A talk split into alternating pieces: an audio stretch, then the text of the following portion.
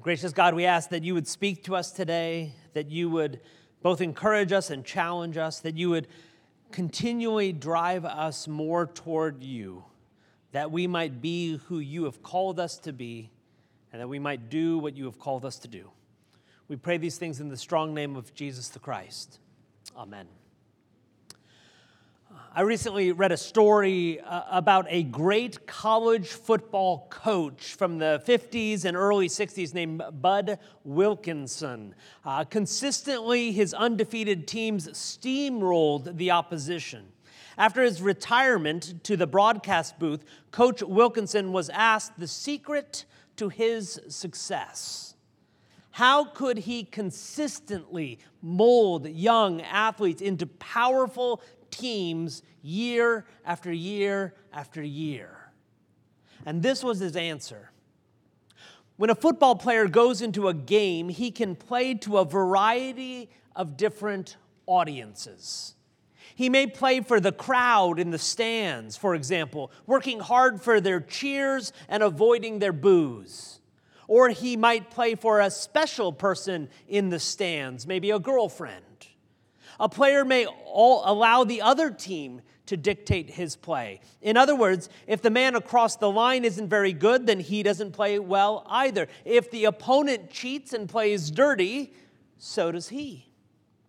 Some football players allow the, their teammates to determine the quality of their play. Some focus on the game officials, the referees. And of course, some play merely for themselves. They work hard to be the stars. Many different audiences vie for the attention of the players. My men know, however, that there's only one person watching the game that matters. Only one person whom they have to please, and that's me. Regardless of the cheers or boos, the strength of the opposition, the fairness of the officials, or the play of their teammates, I am the only audience that counts. When everyone knows that and plays that way, they pull together, they do their best, they give it their all, and they win the game. When everyone knows that and plays that way, they pull together, do their best, give it their all, and win. I find this idea intriguing, partly because of how easy it is to see this get played out in the lives of so many players, in the lives of so many different games. Playing to the crowd, playing like the opposition is playing, playing to try and impress maybe the team. How often these days do we see a player playing for the camera? Trying to be the star, trying to be a little bit more showy, trying to play for their own image more than being effective or successful or even helpful. But that said, it's only as the whole team plays for the same audience that they can actually learn to play together. Of course, this begs a, a much larger question for us who aren't necessarily playing college football right now. But in your life, who do you play for? As you think about your day to day life, your daily decisions, your interactions, your priorities, your calendars, not to mention your goals and aspirations and dreams, who is the audience that you look toward? Who is the judge that evaluates your choices? Whose cheers are you working and even fighting for? Maybe it's your boss at work, wanting to make sure that you are in their good graces. Maybe it's your peers, wanting to make sure that they still accept you. Maybe it's your parents, still seeking their approval. Maybe it's the cool kids, as we aspire to be included and chosen. But notice that in all of these, we are letting others dictate our decisions. We're, we're, letting others shape our schedules. We're letting others mold not just our mood, but our morals. We're playing, in essence, to the crowd. Of course, other times we maybe go too far the other way. We don't play for the crowd, we just play for ourselves. This is what feels good right now. This is what seems right. This is the way I've always done it. This is just who I am. It's the listen to your heart advice that's become so popular and yet is so wrong because, of course, our hearts make terrible guides. In fact, most of us would probably be better guided by the, the, the Costanza principle from Seinfeld fame. Uh, I was reminded of this this past week. For most of us, it's probably more effective to just do the opposite of what your heart is telling you. My heart, my tummy says, eat more cake. I'm going to do the opposite of that and not. My heart says I should sit on the couch and not go for a walk. Probably should go walk. It, it ends up being sometimes maybe your instincts are actually backwards from what you should be doing. I, I, I probably should pray right now is never what goes through my head, which means I probably should. But if playing to the crowd, of course, doesn't work, and, playing for ourselves isn't much better, who are we to play for? And what would that look like? What would it look like? I mean, we're in church after all. What would it look like if we were playing for God? How would that help us to live differently? How would that reshape our decisions? Uh, Monday morning, when you sit down to look at whatever your week holds, what if God were the one that you were playing to? How might that reshape what we do, how we do it, where we go, and why we're doing it? While we think about that, let me remind you where we are. Today, we continue our series studying Jesus' Sermon on the Mount. And as we've been talking about, Jesus seems to be painting a picture of how we as Christians are supposed to live, and yet also how we are to be different, how we are to be distinct. Because, of course, as much as Jesus' sermon sounds like simple good news and common moral advice, the reality is that it's really difficult to live this out. And yet, this is who we are called to become as disciples. We are called to be beatitude people, poor in spirit, peacemakers, meek, merciful. We're called to live as salt and light into a world that, that sometimes decays and feels dark. But this means we have to be better so that we can make a bigger impact. So we need to minimize our anger and our lust and our dishonesty. It means we need to find our worth in God so that we are able to turn the other cheek and go the extra mile, even when we are dishonored. It means that we are to be the kind of people who love our neighbors and love the stranger and love even our enemies to the point where, where we're praying for people who persecute us. It means that we are to live toward perfection it means that we are living his kingdom come. It means that we are becoming more like Jesus. And all of that's just chapter five. Today we get to chapter six. So if you would, I would invite you turn, uh, to turn in your Bibles to Matthew chapter 6, verse 1, as we continue the Sermon on the Mount. Today we turn a little bit of a corner. Jesus has made it all the way from blessed are the poor in spirit to be perfect, therefore, just as your heavenly Father is perfect. That was chapter 5. Now he's going to give us a couple of tools to help us along the way. The challenge, though, of course, with tools is you have to use them the right way. You can turn a screw with a hammer, but it doesn't work well. And there's a good chance someone's going to get hurt. So you have to use the right tool in the right way. And so Jesus is going to give us some tools, but he's very concerned with how we're using them today. So let's read Matthew chapter 6, verse 1. Be careful not to practice your righteousness in front of others to be seen by them.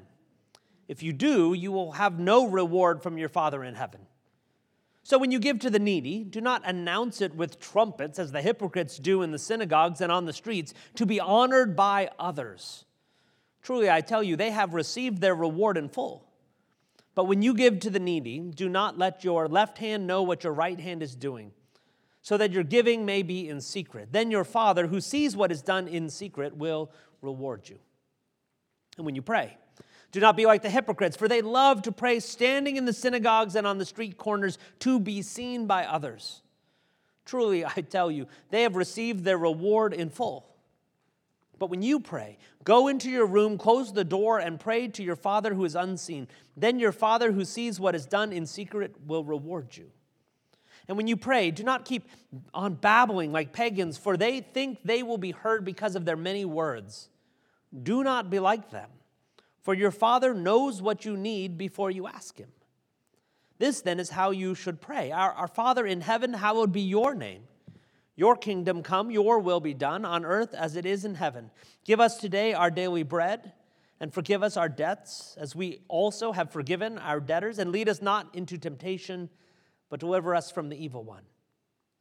For if you forgive other people, then they, when they sin against you, your heavenly Father will also forgive you. But if you do not forgive others their sins, your Father will not forgive your sins.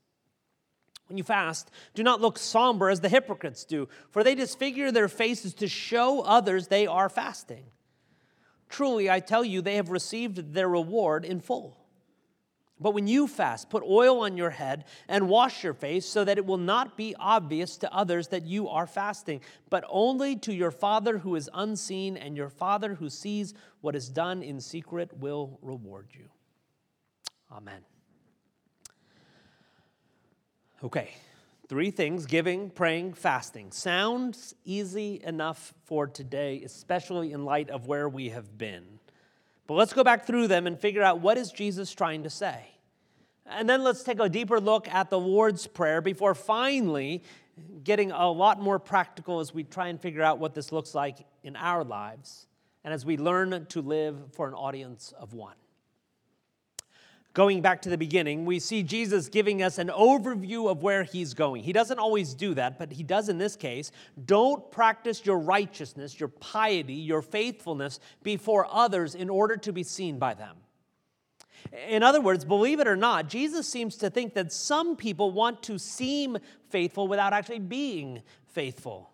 They go through the motions without actually knowing God. They want to look the part without actually living the part.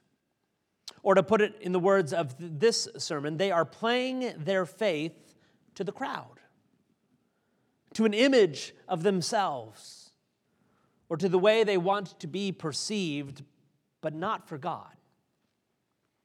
They like the idea of looking religious, but the work of it, the challenges of it, even the ends of it, are simply too much.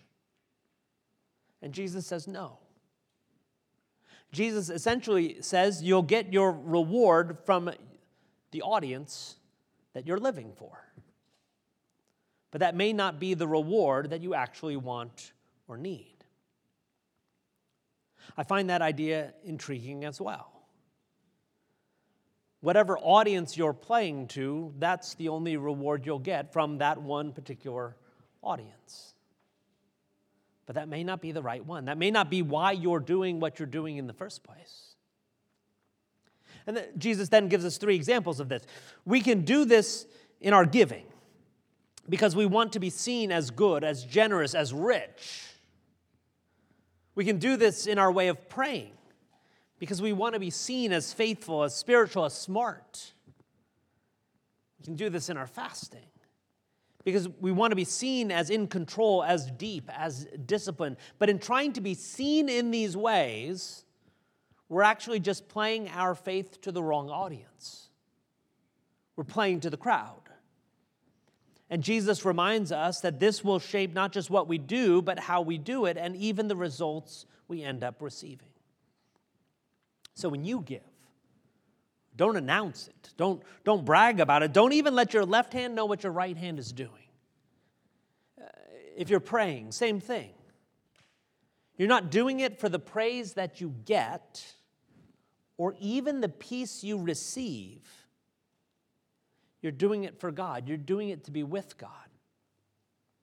And when you fast, the goal isn't to make sure that others ask you about what's wrong, that others ask you about why are you so tired and angry and what, what, what, what are you doing? You seem different so that you can explain your super piety to them. No, the goal is that you're doing it in such a way where no one notices except for God, because that's who you're doing it for. it's particularly interesting in light of fasting. To fast in order to show others how great you are is pretty much getting that one absolutely backwards. The whole point of fasting is that it goes with penitence and repentance and grief,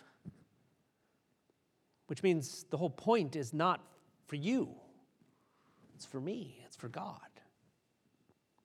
The reason you, be, you fast is because you are poor in spirit, not in order to show others how awesome you are in spirit. But this illustrates the larger point well. If you give in order to be seen, then you are trying to buy a reward, which means you're not really giving at all, because the reward is for you if I give in order to be seen by you, to be praised by you, I'm really just buying your that, that reward. It's not that I'm giving to anyone. It's just I'm trying to figure out how much I have to give them in order to be approved by you. That's buying something. That's not giving something. If you're praying in order to be seen, then you are the object and aim of your prayers, not God. In trying to be seen as faithful, you're trying to be seen more than you're trying to be faithful. If you're doing really any discipline, fasting or any others, for the accolades you'll receive, then you are fundamentally missing the point. Because then the disciplines become all about you. And so Jesus seems to be pointing us toward a better audience. We do these things with and towards and for God not for others, not even for ourselves. But of course, as with everything in the Sermon on the Mount, this then just drives us all the way back to the beginning as we recognize how poor in spirit we really are. How often am I doing some kind of, it's so hard to not it, on the odd chance I'm being faithful and that doesn't happen much. I don't I don't let that to get out very much. How hard is it not to make sure others know that I'm being faithful. I prayed this morning. And I just wanted you all to know because that's never happened before. It was so good. I wanted to tell you about it so you know how faithful I am. Man, I'm so hungry this morning because I missed food. Not because I was, um, I'm just trying something. I heard a sermon the other day and it was about fasting. I'm trying it out. It's also a diet I heard about as well. So I'm just trying this thing out. You should do it too fundamentally, it's just how we are is if we're doing something, we want to let people, I'm doing something hard, I want to let you know that I'm doing something hard. But that means very, very quickly, I'm doing it for you and for what I receive from you. And I've lost God from the whole picture.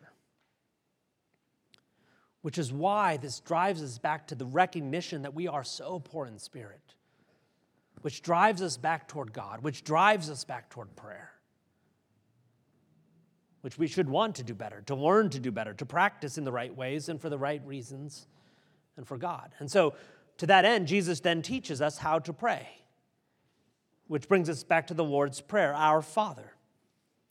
Because more than anything else, prayer is about being with God and God being with us. As Tyler Staton writes, prayer is about presence before it's about anything else. Prayer doesn't begin with outcomes. Prayer is the free choice to be with the Father, to prefer his company. In other words, maybe learning to pray is less about how to pray and less about what we want and more about learning to be with the God who is with us. Maybe prayer is less about what and more about who. And that's the challenge, isn't it? Because when most of us think about prayer, it's about the what. If I'm praying, there's a reason. There's something I need, there's something I want, and that's why I'm praying. And I'll add some other pieces in, but that's why I'm praying. Jesus seems to think it's less about the what and more about the who. It's here again that we recognize that our audience matters. In fact, in this case, it's, it's the point. If prayer is about what we want or what we're asking for, then we are the audience of our prayers, which maybe is why we struggle so much in prayer. But if prayer is about who, if the purpose of prayer is being with God, if God is the audience of our prayers, does that then change everything?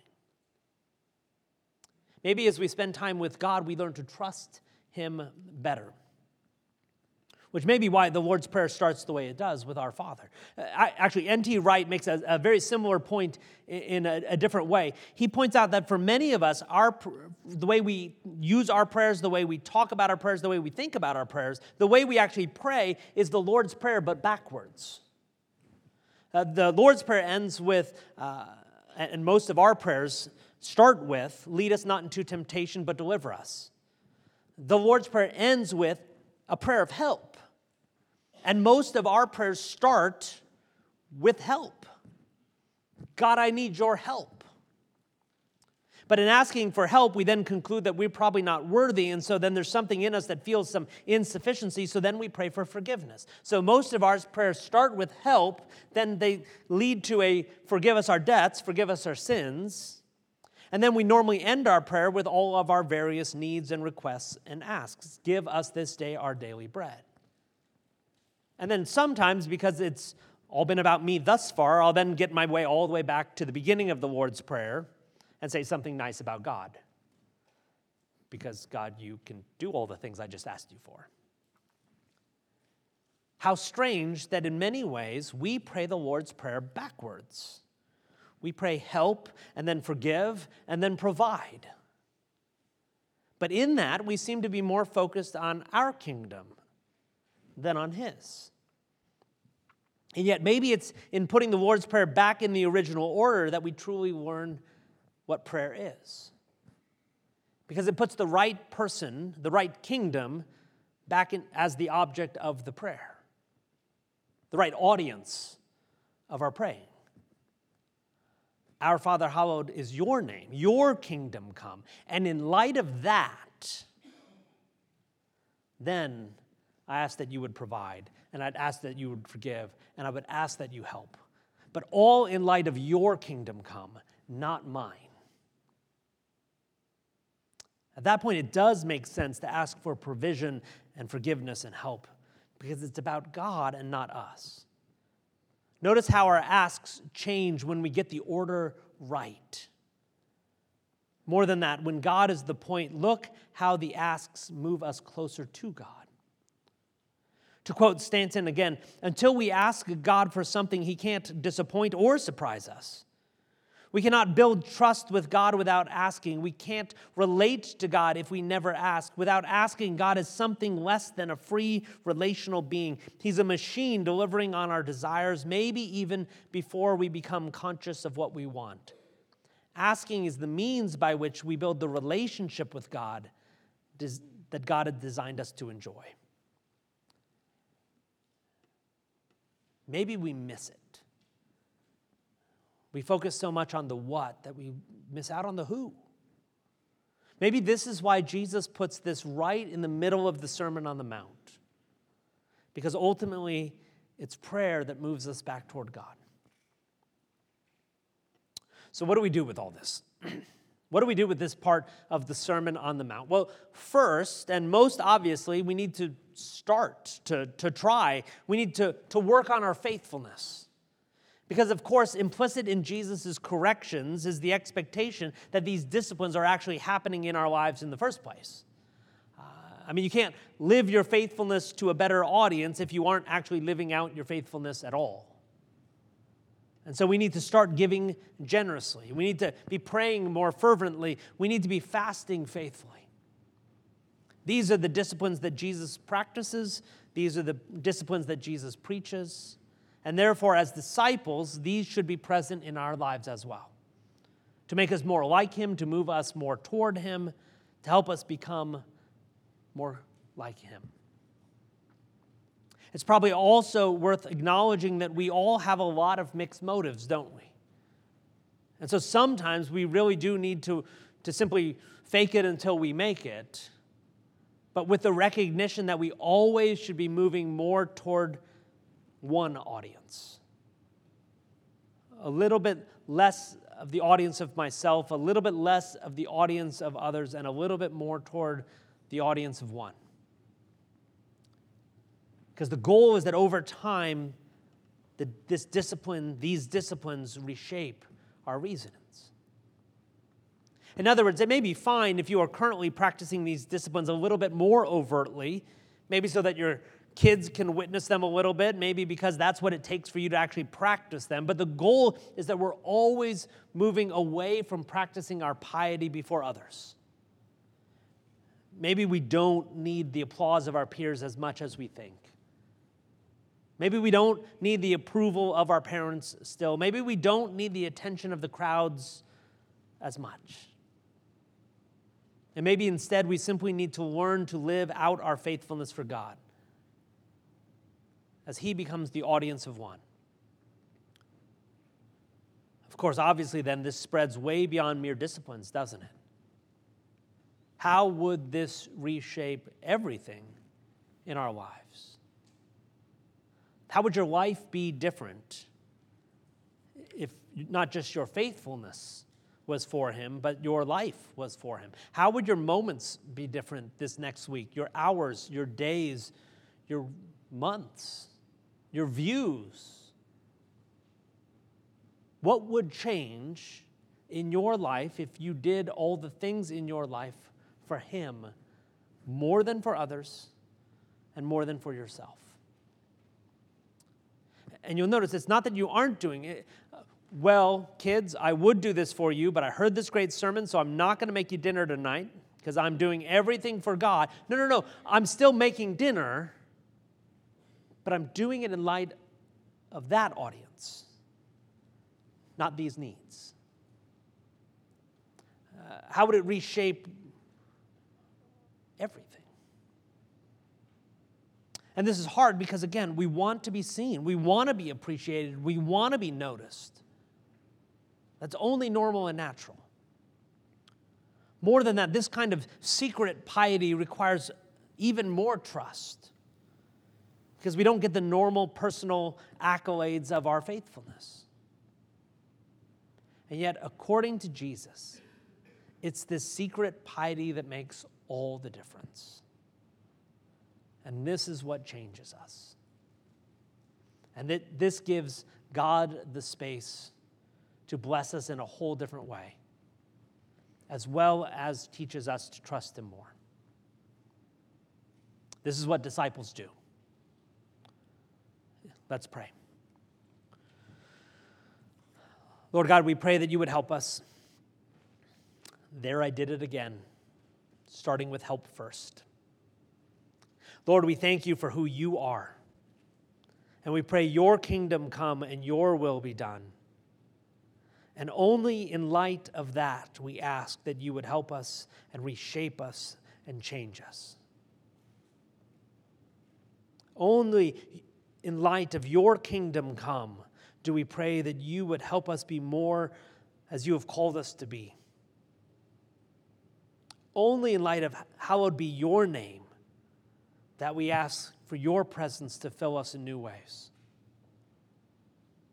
Only in light of your goodness and love do we pray that you would draw us toward better giving and better praying and better fasting, not for us, but for you.